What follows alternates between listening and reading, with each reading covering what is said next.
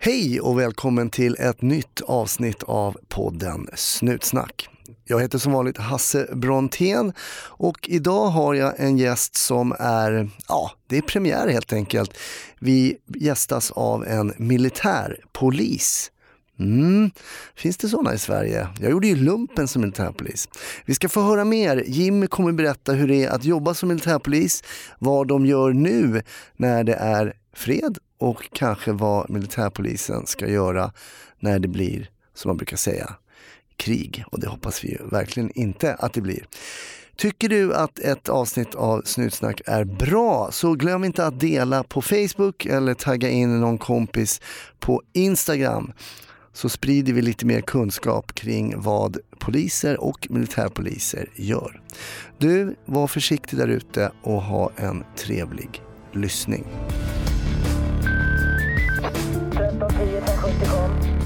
1310 Odengatan kom. Ja, det är uppfattat. Vi tar det. Slut. Bra. Klart slut. Varmt välkommen till Snutsnack Jimmy. Mm, tack så mycket. Hur står det till? Det är väldigt bra. Ja, vad bra. Du är, vet jag, eh, lite så tillfälligt i Stockholm. Ja, det är jag. Hur kommer det sig att du är i Stockholm nu då? Ja, min flickvän bor här. Mm, Så vi pendlar upp och ner mellan där jag bor och här då. Just det. Och du jobbar inte som polis? Nej, det gör jag inte. Inte, som, eh, inte i Polismyndigheten utan jag är polis i Försvarsmakten. Just det. Eh, militärpolis då som det heter i vardagstal. Mm.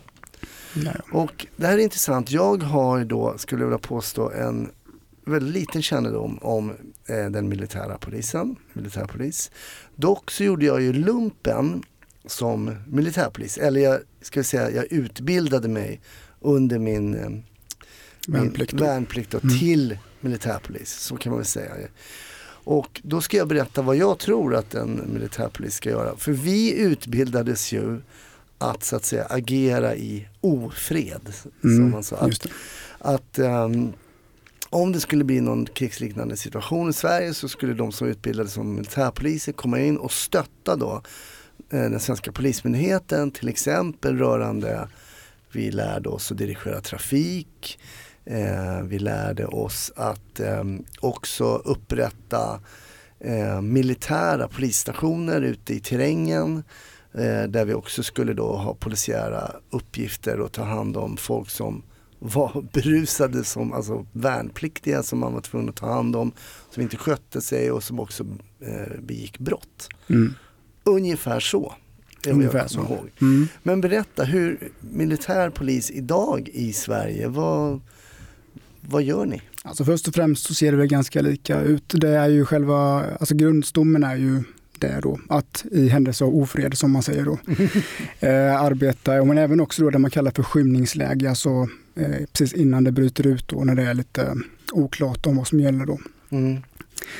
Eh, men det är som du säger, att eh, hjälpa till och bistå då med eh, trafiktjänsten och att få ut eh, trupperna längs vägar och så vidare, spärra av och ja, helt enkelt hjälpa till för att allting ska gå smutt. Då. Och även då, det kommer ju att gripas folk även i kriget, krigsfångar. Och de ska ju tas hand om och det får ju bli vi då, eller alltså, ja, det finns ju olika enheter som kanske har det som huvuduppgift och så vidare med förhör och sånt. Men Mm.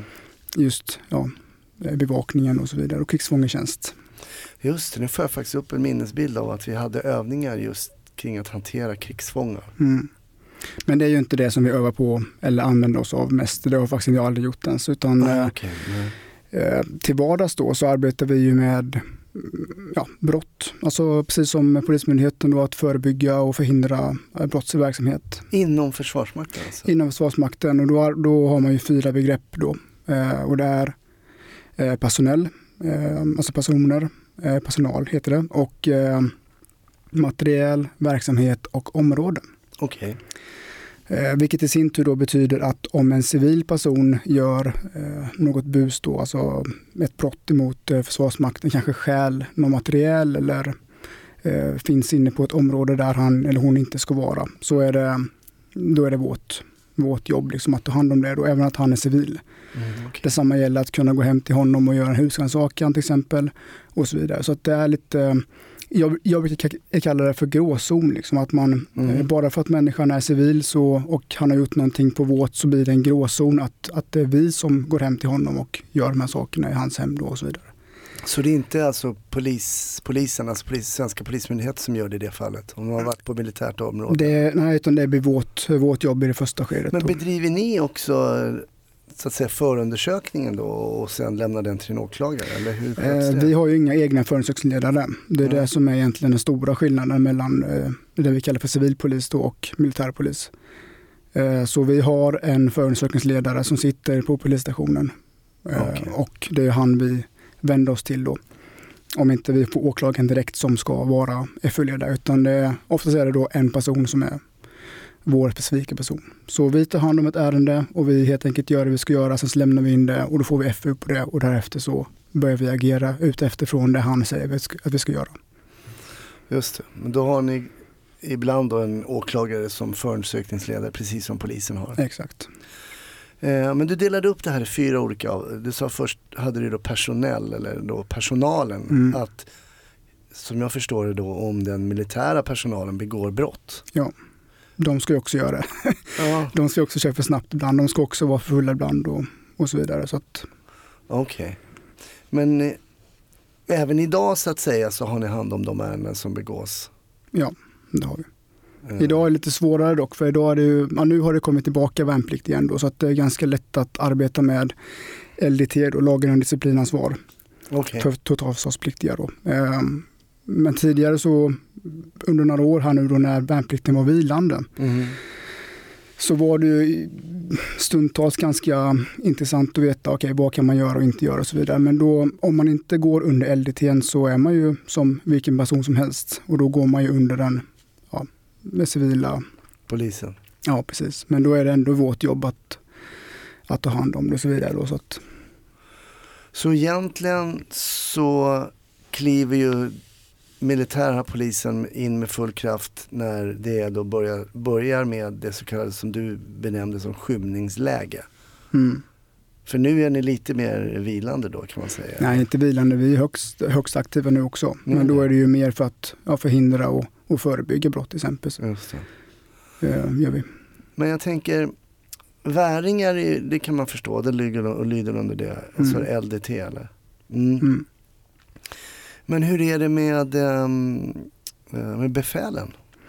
Ja, ifall en officer gör någonting så eh, det blir ju som, eh, som att det hade varit ute på stan. Då, ja, vi, ni upptäcker brottet, vi skriver en anmälan på, på den här händelsen och därefter inleds, eller inte inleds, en FU. Om Och sen vi- arbetar vi vidare ut, ut efter det.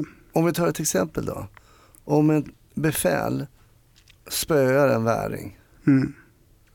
hur skulle det ärendet se ut? Eh, Det är på en övning säger vi, ute i skogen. Hur... Det här har nog sett ut exakt likadant som att eh, två människor har slagits på krogen. Okej, det blir så. En misshandel. eh, Och, ja. Och ett rent polisiärt ärende.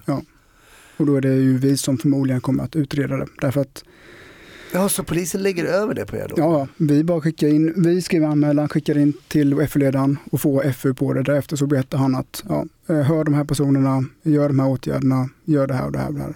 Okej. Men vad har du för utbildning då Jimmy? Eh, ifrån början eller nu? Ja, ja, från början egentligen. Kan börja från början? Eh, jag valde ju att bli militär. Mm. eh, redan som pojk då. Även att man som pojk, eh, sexåring då, jag växte upp i en militärstad då i Småland. Eh, och då hade man ju kanske inte riktigt de här eh, synen på eh, Alltså på det här politiska liksom, eller det här hur, hur går det till? Utan då var det mest att ja, här kan man bara vara skit i ansiktet och, och bära tungt och gå långt. Det var väl det som var liksom lite kul då. Mm. Så jag hade väl bestämt mig ganska snabbt när jag var liten att bli militär Mm. officer. Och eh, det blev jag också då efter värnplikten. Vad Eh, gjorde du din värnplikt? Jag gjorde den i Karlskrona. Ja. Det gjorde jag. Så, Det är flottan då alltså? Ja, precis. Mm. Och efter värnplikten så började jag på Militärhögskolan i Halmstad och läste där i två år då. Mm. Sen kom jag ut som fänrik och då var jag som alla andra fänrikar, hård som en bandyboll och liksom körde på det racet då. Eh, Och det var väl egentligen mitt första inryck då som jag eh, kom i kontakt med just militärpolisen, att, att det fanns. Mm. Eh, För då var min ställföreträdande plutonchef då när jag var fänrik, han, han var militärpolis och jag pratade faktiskt med honom häromdagen. Okej. Och hans pappa i sin tur har jobbat med dig tydligen på Norrmalm. Okej. han gjort. Så det var lite, lite kul. Då är det säkert en bra kille. Ja. Hur kommer det sig att alla fänrikar är så hårda? Är det för att man kommer ut då ny från militärhögskolan Ja, och blir fänrik? Ja. Men när man är sån här, vi hade ju en sån pixie-schant, hette det. Man hade Mm. liksom en stjärna med en ring runt. ja, precis. Sergeant. Är det också någon som går på militärhögskolan då eller? För att, Ja, Jag vet inte hur det ser ut, men jag kan tänka mig att det var som så här att han han var det säkert Mm, det var eh, han. på din tid där. Eh, Han vad hette det, var ju sergeant, han var BFA-anställd och behovsanställning av något slag då. Eh, Förmodligen i väntan på att komma in på militär, militärskolan Okej. eller något motsvarande då. Just det. Nej men eh, jag nästan Mm. svarade på min egen fråga. Det var inte meningen att göra det. Men, men det var väl också kanske ens känsla att det var fänrikarna som var rottweilersarna på något sätt. Ja, men det var väl lite grann så. Man jobbade, man eh, visste inte exakt, eh, man hade inte utbildning på arbetstidsavtalet, man visste inte att det var övertid som gällde, utan man gick där och, och helt enkelt ja, bara körde på.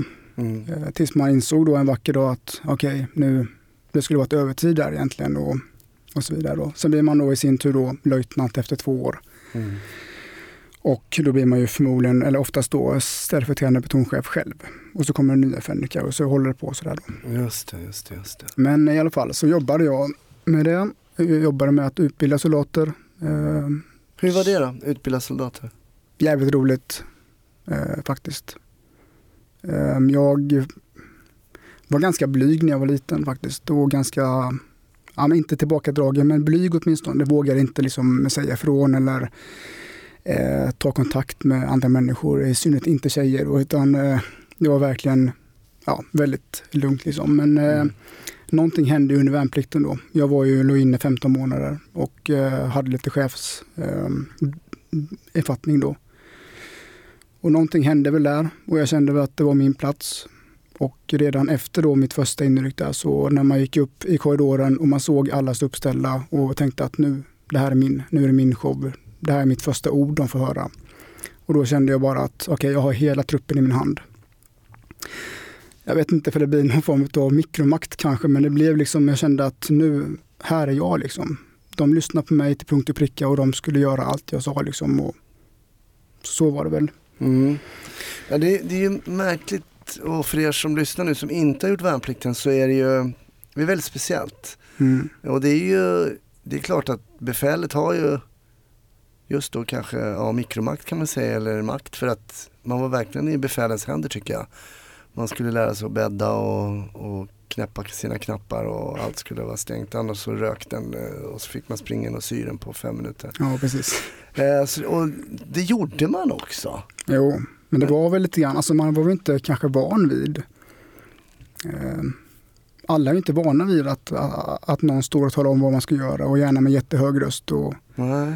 För det är ju en väldigt, det är ju en väldigt tydlig auktoritet, alltså en, ett befäl i lumpen. Och, mm, ehm, jag tänker på ordergivning och sånt är ju väldigt viktigt i det militära kan jag tänka mig att man faktiskt följer i Ja, givna order. men det måste det också med tanke på vad det är som ska göras. Eh, om vi har otur då, Mm, så då måste det vara väldigt tydligt om vad som gäller. mm.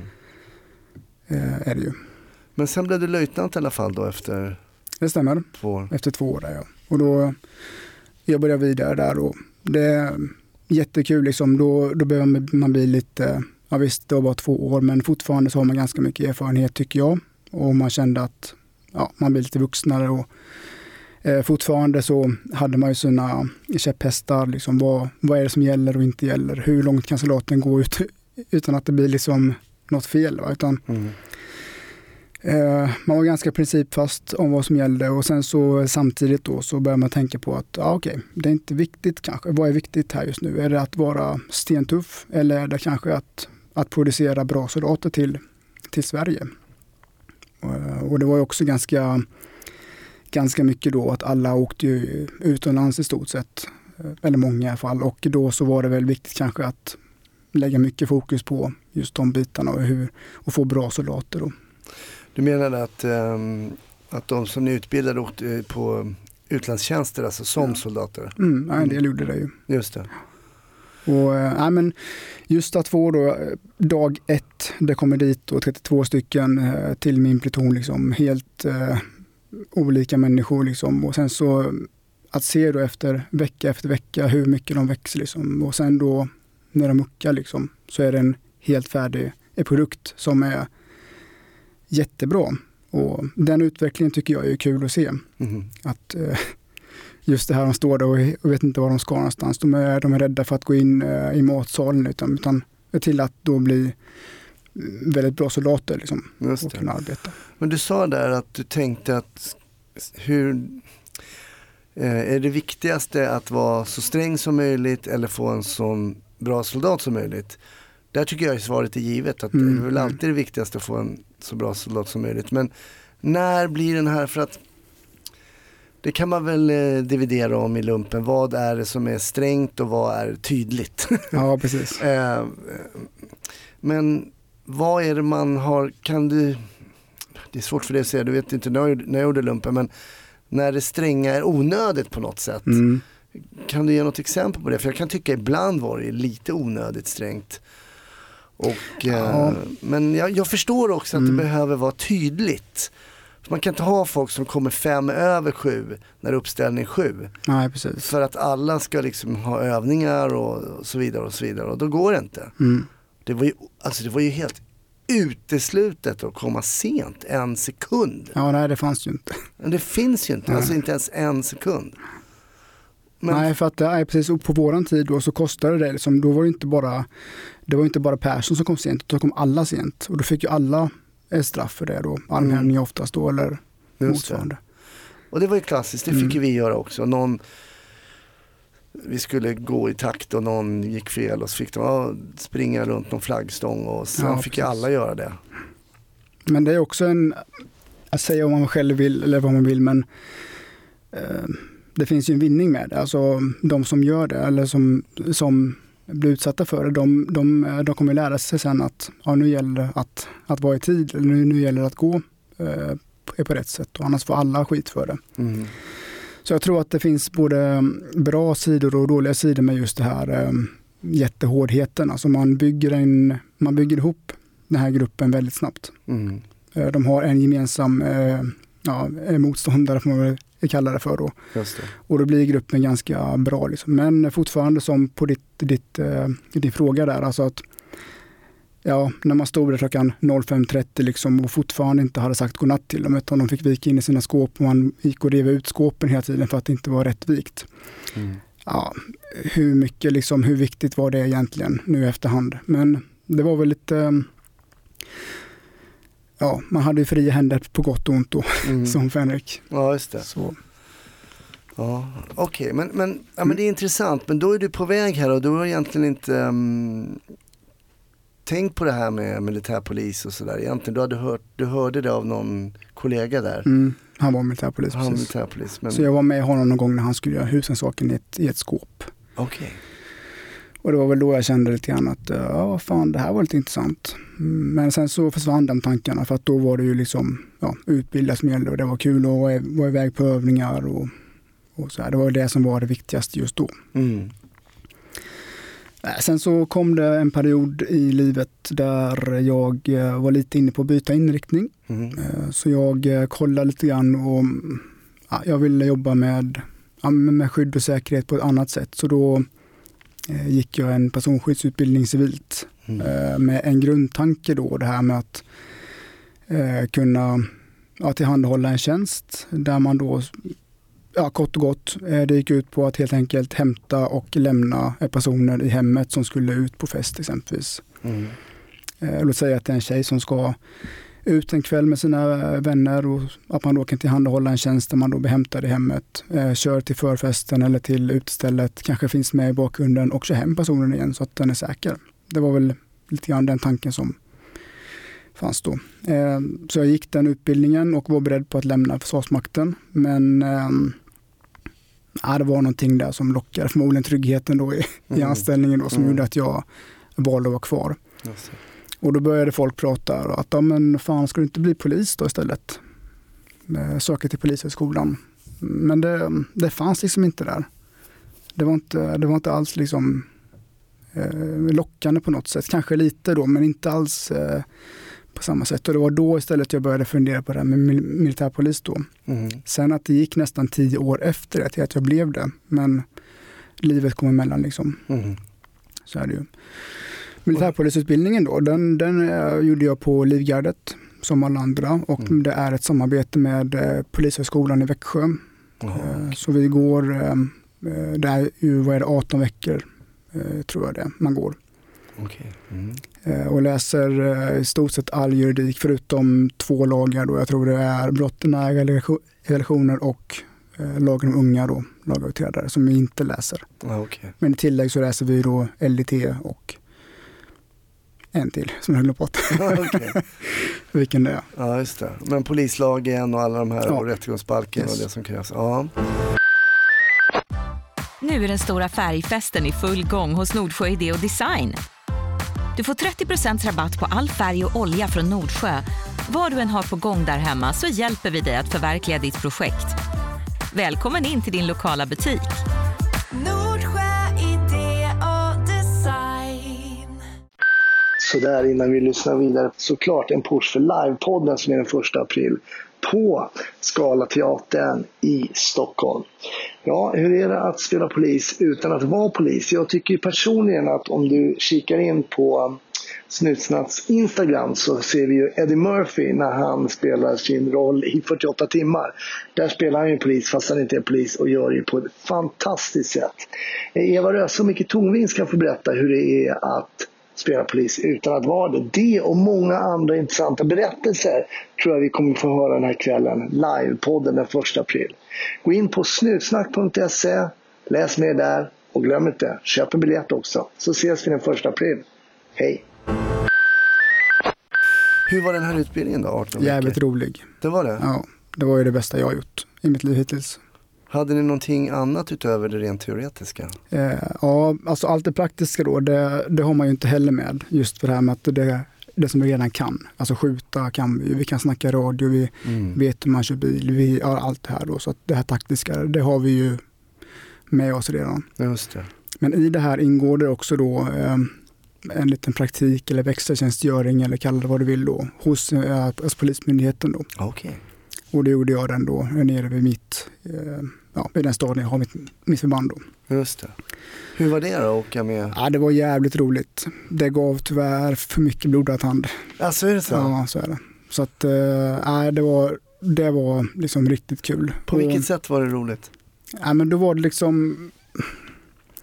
Ja, dels var det ju det första som jag gjorde, alltså arbete jag gjorde efter skolan. Så att eh, det var liksom det som jag kom ut till och lite grann eh, ganska uppe i varv liksom. Jag kunde allt och visste allt och så här då. Så att, eh, och just där nere så är det ganska många poliser som har varit officerare tidigare så att man har ändå någon typ av förknippning med dem. Okej. Mm.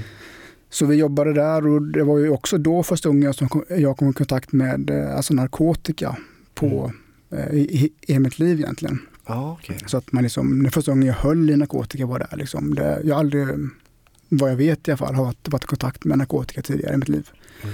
Och det var där lite grann som jag kände att fan, det har varit kul liksom, att jobba med narkotika. Ehm, så, men ändå, jag körde på sen. Ehm, började jobba på, på förbandet då Mm. som militärpolis och då är man ju ganska ny liksom som sagt. Eh, Jag vet att du har beskrivit det som räv då, det här med, Ja, det. det här med svansen dammar och allt vad det Ja, är det. Dra in svansen i dammar. Ja, precis. Eh, nej, men så man körde ju på där liksom och ja, man skrev ju ut eh, obota till höger och vänster och man tog rattfyllor och man körde på som fan liksom. Och, För, alltså, då, då pratar vi om väringar då som ja, körde- nej, anställda och så vidare också. anställda Ja. också som eh, betedde sig eh, obra. Mm. Så det var bara att börja liksom. och- Vart du en nitisk militärpolis? Ja, det blev jag nog. Ja. blev jag nog. Eh, kan tänkas idag att man kanske, inte blundar gör jag inte, men det finns ju andra sätt att göra det på. Man behöver ju inte vara liksom Men ni har också möjlighet att ge rapporteftergift till exempel Ja. vid enklare brott. Till Yes. exempel om man erkänner. Och, och Det stämmer. Ja, just det. Det stämmer. Så det är ju ganska, vi är ju ganska duktiga på att ge rapport eftergift då, på gott och ont. Mhm, okej. Men frågan är ju hur, hur länge ska man, hur många, gånger, hur många gånger kan man ge rapporteftergift tänkte jag innan liksom. Mm. För att det får ju, ja, det får ju ingen funktion till slut.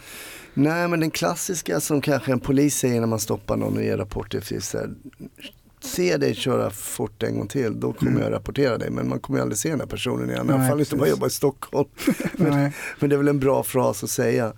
Men, Men sen är det också det, alltså, i och med att man jobbar inne på ett regemente, liksom, det blir ju verkligen Ja, det är ju slut på eh, alltså, ryggdunk på krogen. Liksom. Det blir ju Mm. inte så att man Det blir ju svårt att liksom, ja shit, eh, där är han liksom, där körde han för snabbt eller där har inte han på sig bälte exempelvis. Då, hur ska jag göra här nu? Vi har umgåtts tidigare i vårt liv, vi har jobbat ihop kanske Mm. på en pluton. mm. Så det får man ju ta liksom, Det är ju problemet med eh, människor. Att det är ju så himla enkelt när man sitter och läser det här mm, på polisskolan eller om man ska läsa till militärpolis och så följande gäller, det står här i lagen, lagen har inga känslor. Man ska göra så, man ska göra så och så. Och sen träffar man då någon som du berättar som man- man har kanske lett en pluton tillsammans med Ja, eller något sånt där. Så har han kört, kört 11 kilometer för fort. Ja, så Mm. börjar han säga, men kom igen nu Jimmy. Vad är, skärp dig, har inte du kört för fort någon gång? Ja, okej. Alltså, det, ja, det, blir svårt. det, det är svårt och det, är, det här måste man verkligen tror jag dividera oavsett vilken typ av polis man utbildar sig till. För de här problemen tror man kanske ibland lite naivt inte ska uppstå men det uppstår alltid mellan möten mellan människor. Olika typer av friktioner eller kommunikationsmissar eller försök till liksom em, påverkan och sådär. Och det är inte alltid helt lätt att Nej, ducka de här eh, bollarna eh, tycker jag. nej, så är det ju. Det är ju skitsvårt liksom. Och jag kan tänka mig precis som du säger på ett regemente, det är ju ett begränsat antal människor. Ja, det är det ju. Absolut. Eh, och visst, det är inte bara militärer där inne. Det är många civila, det är många hantverkare som åker in och ut för att eh, bygga och så vidare. Men det är fortfarande ganska liksom, ja, eh, alltså begränsat är det ju. Men hur identifierar, hur, vad har du för, eh, polis vet vi har den här klassiska legitimationen, men hur identifierar du dig som militärpolis då? Som militärpolis har man ju uniform som alla andra såklart då. Mm. Men eh, vi har ju armbindel då, Mm. eh, som det står tydligt, det går inte att missa att man är militärpolis.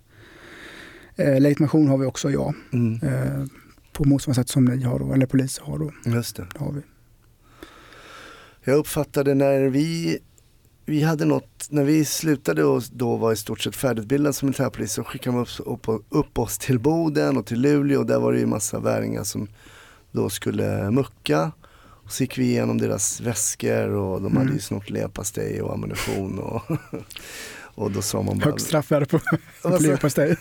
ja, ja, vi tog ifrån dem allting. Vi var ju stenhårda, vi var ju Mm. militärpoliser som var 19 år liksom. Precis. Och, ehm, men sen hade militärpolisen, och jag vet inte hur det, är, hur det är nu, men ett rykte om sig att vara liksom hårdföra och de är värre än Norrmalmspolisen, liksom, Mm. militärpolisen. Men, men hur är ni när ni snackar med folk? Och, Det har ju hänt ganska mycket sedan din tid. mm, Eh, Det har det gjort och eh, jag kan ju bara se på mig själv och jag, jag tycker att man ska, nej, man får vara lite ödmjuk liksom mot, mot det man gör mm, och mot dem man gör det mot. Så Mm. att säga. Och jag, man vinner ju ingenting liksom. Eh, återigen då, om man, om man kollar på den här Fenriken jag precis beskrev mig som då, alltså det går inte det går inte att vara alltså, hur nitisk som helst mot en människa utan man, man måste ju vara lite, lite ja, se lite grann vad är det som händer, liksom, vad, är, vad är viktigt mm, här liksom. det. Är det, är det ett brott verkligen eller är det inte ett brott? Räcker det med en tillsägning Mm. exempelvis då. Det går inte bara vara som han eh, officeren eller befälet i full metal jacket. Nej, exakt.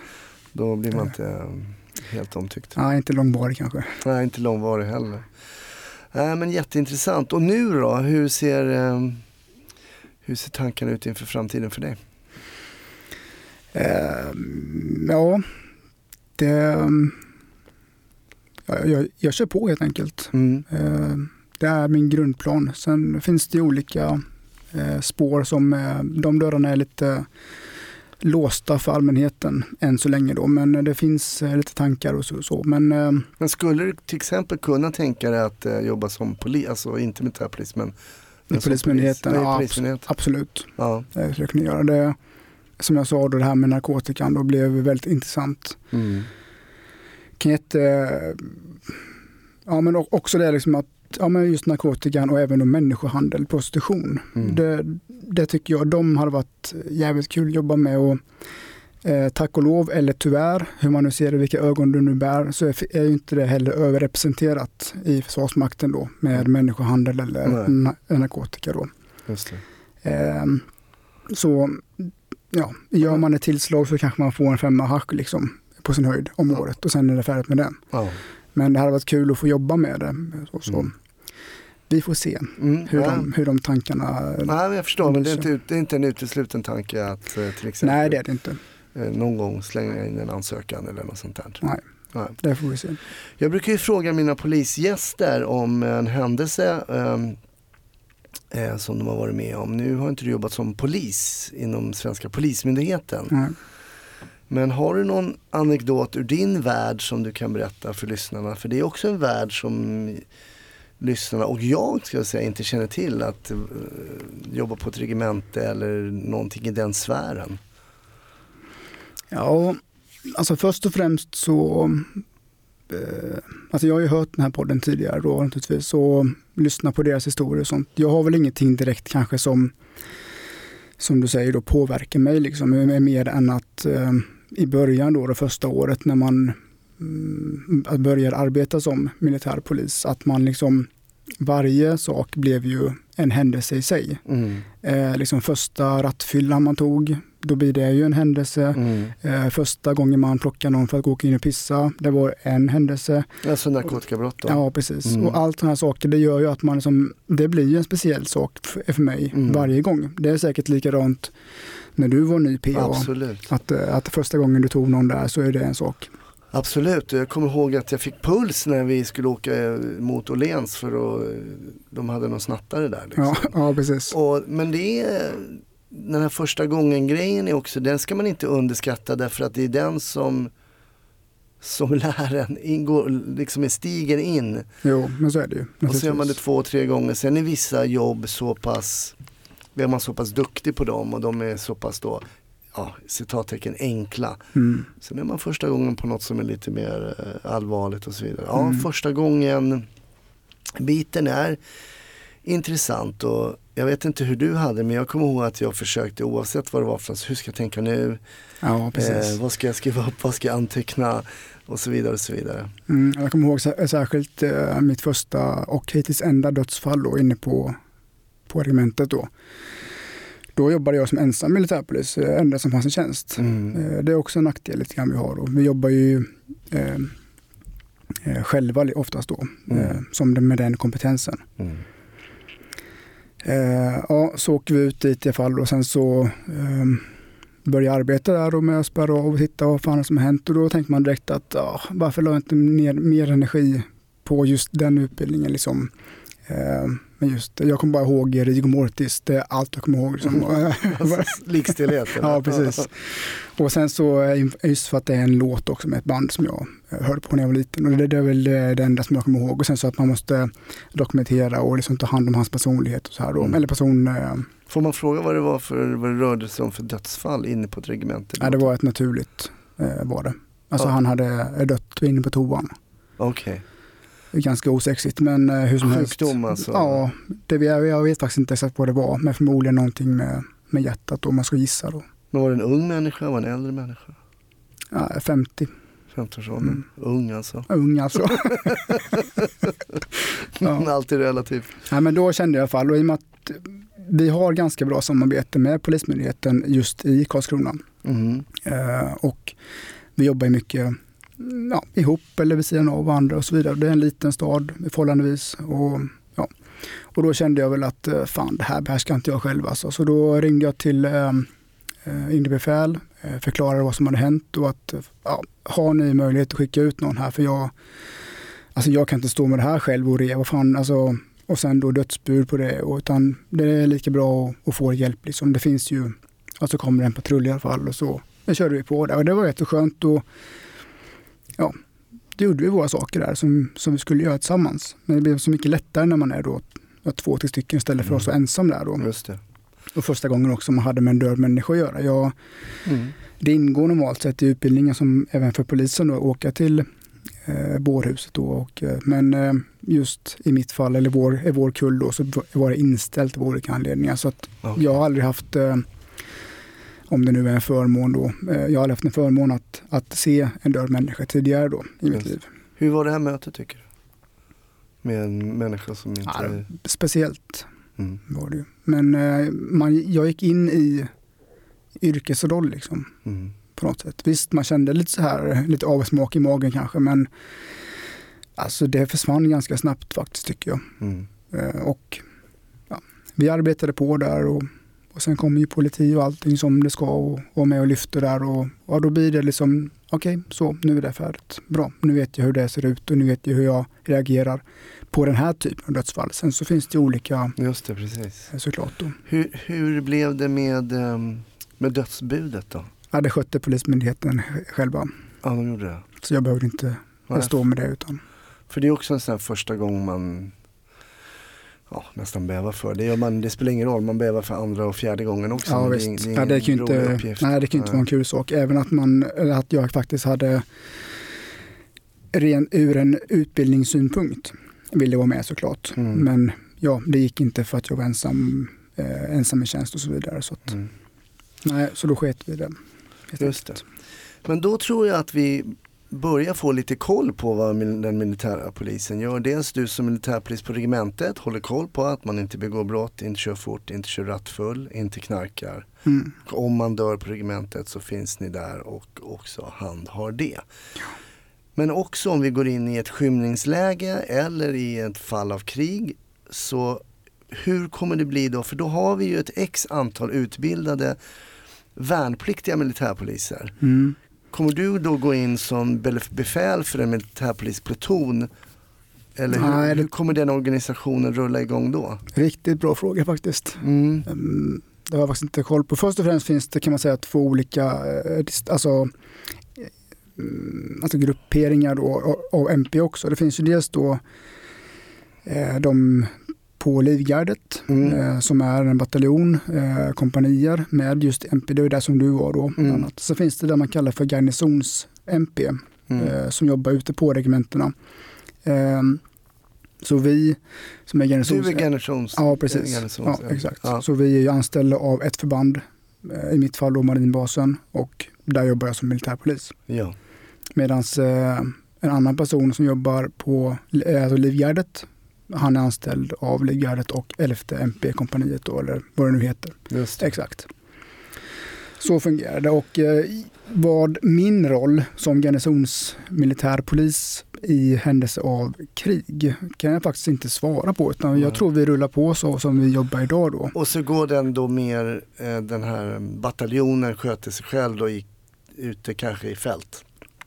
Det är min, min, min bedömning i så fall. Jag ska inte säga för mycket här för att eh, på något sätt Nej, nej, sparka in någon dörr eller någonting. Och då om jag inte har missuppfattat så var det lite det vi pratade om i början att militärpolisen egentligen är behjälplig och gör de saker som den civila polisen gör fast man gör det då antingen inne i staden eller ute i fält. Men, och det ska vi säga, man gör det ju bakom, alltså man går in, passerar inte fiendelinjen utan man gör det alltså på, hemma, på hemmafronten. Det är min uppfattning. Ja. Ja, precis.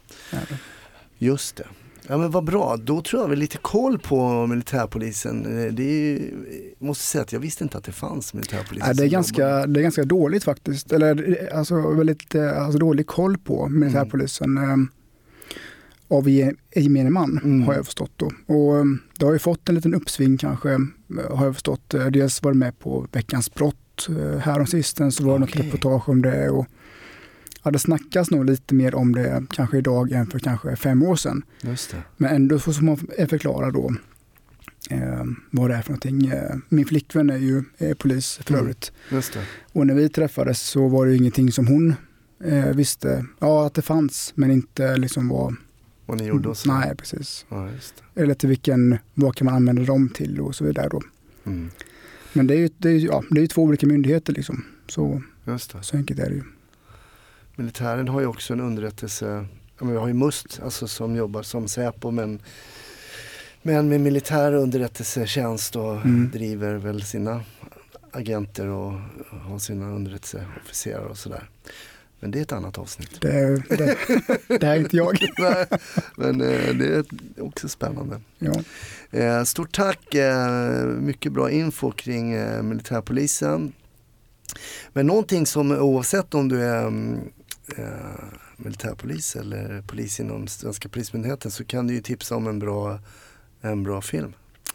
ja, just det. Precis. Jag, jag kommer på någon, det finns någon om, eh, inne på någon regemente, om det är med Sean Connery eller om det är med, där de är MP och eh, jag kan inte komma på det. Någon lyssnare som, som har någon pejl vad jag pratar om får gärna Mm, ja, Ja, det, alltså. faktiskt inte, ja, det vet jag faktiskt inte vad det är för Nej. någonting. Nej. Nej, men just eh, sånt, jag, eh, liksom många andra av dina gäster då, så tycker inte jag om att kolla på alltså militärfilmer eller krigsfilmer. Liksom. För det, alltså det är lite grann så som Alltså jag ser ju också saker och ting med exempelvis Wallander som är totalt fel, eh, rent polisiärt. Liksom. Mm. Likadant blir det på krigsfilmer. Liksom. Okej, han hade väldigt med ammunition. Eh, han dör inte fast han gör det här. Ja, du vet allt det här. Ja. Klassiskt. Eh, sen är det alltid kul att kolla på film och sånt. För att i många filmer så står det alltid någon riktigt bitter MP vid en dörr med hjälm långt neddragen och en tjänstemin 1A. Liksom, och då kollar man lite grann på honom. Okej, är, det, är det så jag ser ut? Eller hur är det? Men just militärfilmer så tycker jag att eh, Generation Kill och Jarhead är Okej. ganska bra. För de liksom på något sätt eh, speglar ändå lite grann, eh, inte bara det här typ, alltså Rambo eh, då, utan det är ganska mycket de här mindre bekymren som man själv kan känna sig igen i då. Att, eh, eh, vad, är, just det här, vad är viktigt då? Som att ja, vi måste ha batterier så att vårt mörkerhjälpmedel funkar. Men det kommer aldrig fram till Irak exempelvis därför att eh, de tycker det är viktigare att göra på det här sättet. Eller Ja. Officerarna lägger mycket energi på just det här med mustaschen då, att man inte får ha mustasch och så vidare. Så. Ja, okej. Det var Generation Kill Yes, och Jarhead. Jarhead, ja. Två, Det, han, det handlar lite grann om kanske bak, alltså hur, det, hur det egentligen ser ut. Ja. Kan jag tycka. Även att, eh, ja, att Kan man hitta dem på någon sorts streaming? det kan man nog förmodligen göra. Ja, intressant. Kan man göra. Och nu får jag upp en eh, serie i huvudet som när vi pratar om eh, militär. Är det MASH eller? Nej. Men jag, kan, åh, jag tror att morsan och farsan kollade på den, alltså den gick ju på 70-talet någon Ja, gång. okej. Eh, nej, men det här är faktiskt en av de Ja, det här är en av de bästa serierna jag sett tror jag faktiskt. Mhm. Och eh, det handlar om andra världskriget och det heter Band of Brothers. Ja, den är väldigt, väldigt bra. Och eh, har man inte sett den så rekommenderar jag verkligen. För det är ju till och med de herrarna som var med och landsattes. Mm. eh, I Normandie där. Ja, med fallskärm där. De är med och pratar Mm. efter varje avsnitt och sen är det då skådisar som spelar dem. Ja, precis. Och- ja, den är faktiskt väldigt bra. Tom Hanks och Steven Spielberg som ligger bakom den serien, Mm. Band of Brothers. Fantastisk serie. Eh, och också inbillar jag mig, alltså hyfsat verklighetsbaserad. Ja, jag kan och tänka mig inte rambo Nej, exakt. exakt. Stort tack Jimmy, jag bugar, jag bockar. Eh, Mm. premiär för en militär polis eh, och tack för att har fått lite info kring eh, hur du jobbar och eh, eh, hur militärpolisen jobbar kanske i händelse av skymningsläge eller ofred. Ja, tack så mycket för att du kom hit.